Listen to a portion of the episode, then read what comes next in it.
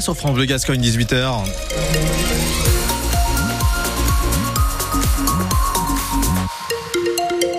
Et 18h, c'est l'heure de retrouver les infos avec vous, Renaud Biondi-Mogé. Bonsoir Renaud. Bonsoir, on va faire un point sur un trafic de drogue euh, démantelé euh, dans les Landes. En tout cas, un homme qui transportait une importante quantité de drogue dans, dans sa voiture. Et puis aussi, le point dans un instant sur la météo avec les Landes qui sont en vigilance jaune au vent toujours. Effectivement, c'est de la pluie qui nous attend pour ce début de week-end demain. Le vent a soufflé fort cet après-midi dans les Landes avec des rafales autour de 100 km à l'heure constatées entre 15h et 17h dans notre département. Météo France a mesuré 108 km à l'heure à Cap-Breton, 100 à Biscarrosse, 96 à Dax, un peu plus de 80 à Mont-de-Marsan. Les pompiers ne font pas état, cela dit, d'intervention particulière dans le département. Il n'y a pas de dégâts constatés euh, à ce stade.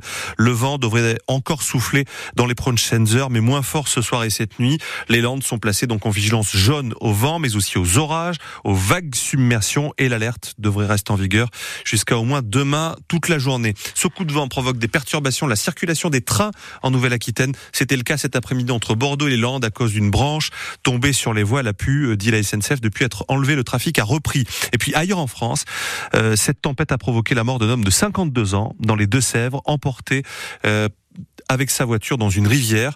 Il s'est engagé sur une route qui était barrée, mais au niveau d'un pont, il a été emporté donc par la rivière.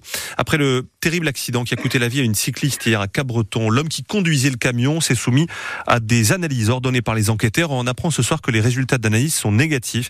Il n'était pas donc euh, drogué et pas sous l'emprise de l'alcool. Sa garde à vue a été levée. L'enquête continue pour savoir ce qui a pu se passer. Hier en fin de journée, cette cycliste de 46 ans est morte écrasée par ce camion en plein centre-ville, tout près de l'office du tourisme sur le pont Lajus, sous les yeux de ses deux filles et de son neveu.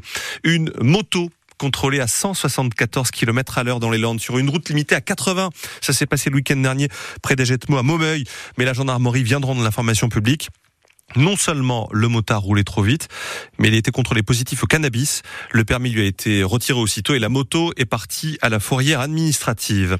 Un néerlandais sera lui jugé demain dans les Landes à Mont-de-Marsan après un contrôle inopiné sur l'autoroute le week-end dernier au péage de Sognac et Muret. Son véhicule contenait de la drogue de synthèse, beaucoup de drogue qu'il pensait avoir bien cachée, mais les douaniers n'ont pas été duplices du saut. Oui, les douaniers ont déjà été interpellés par l'état de la voiture, un véhicule en assez mauvais état, la plaque d'immatriculation aussi néerlandaise et le pays est connu pour exporter de la drogue. Et puis une fois arrêté, le chien des douaniers a donc tout de suite senti le pare-choc de la voiture qui a été démonté et à l'intérieur une jolie prise. Les agents sont tombés sur 5000 cachets d'ecstasy, mais aussi 10 litres de méthamphétamine liquide c'est une drogue à la mode en ce moment. Le pare-choc était bien rempli, confirme le parquet, ça fait beaucoup. Le conducteur, lui, presque 40 ans, ni tout. Il assure qu'il ne savait pas qu'il transportait cette marchandise.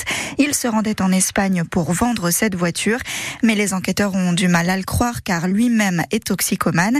Il n'est pas connu de la justice, du moins en France. Aux Pays-Bas, à cette heure, la justice landaise ne sait pas. Entre pays européens, la justice fonctionne avec des pigeons voyageurs, a ironisé ce soir le parquet. Donc ce pigeon voyageur sera jugé demain à 10h, demain matin, en comparution euh, immédiate à Mont-de-Marsan. Le syndicat CGT des pompiers dans les Landes annonce mettre un terme à la grève illimitée qui avait débuté début janvier pour réclamer des créations de postes et des solutions face à la forte augmentation du nombre d'interventions. En réalité, le syndicat menaçait plutôt de se mettre en grève. Il n'y avait pas eu de, grosses perturbations. La CGT dit avoir obtenu des garanties et salue dans un communiqué la, qualité des échanges qui ont pu être réalisés avec les, les financeurs, le conseil départemental des Landes et, et les maires pour tenter de trouver des solutions.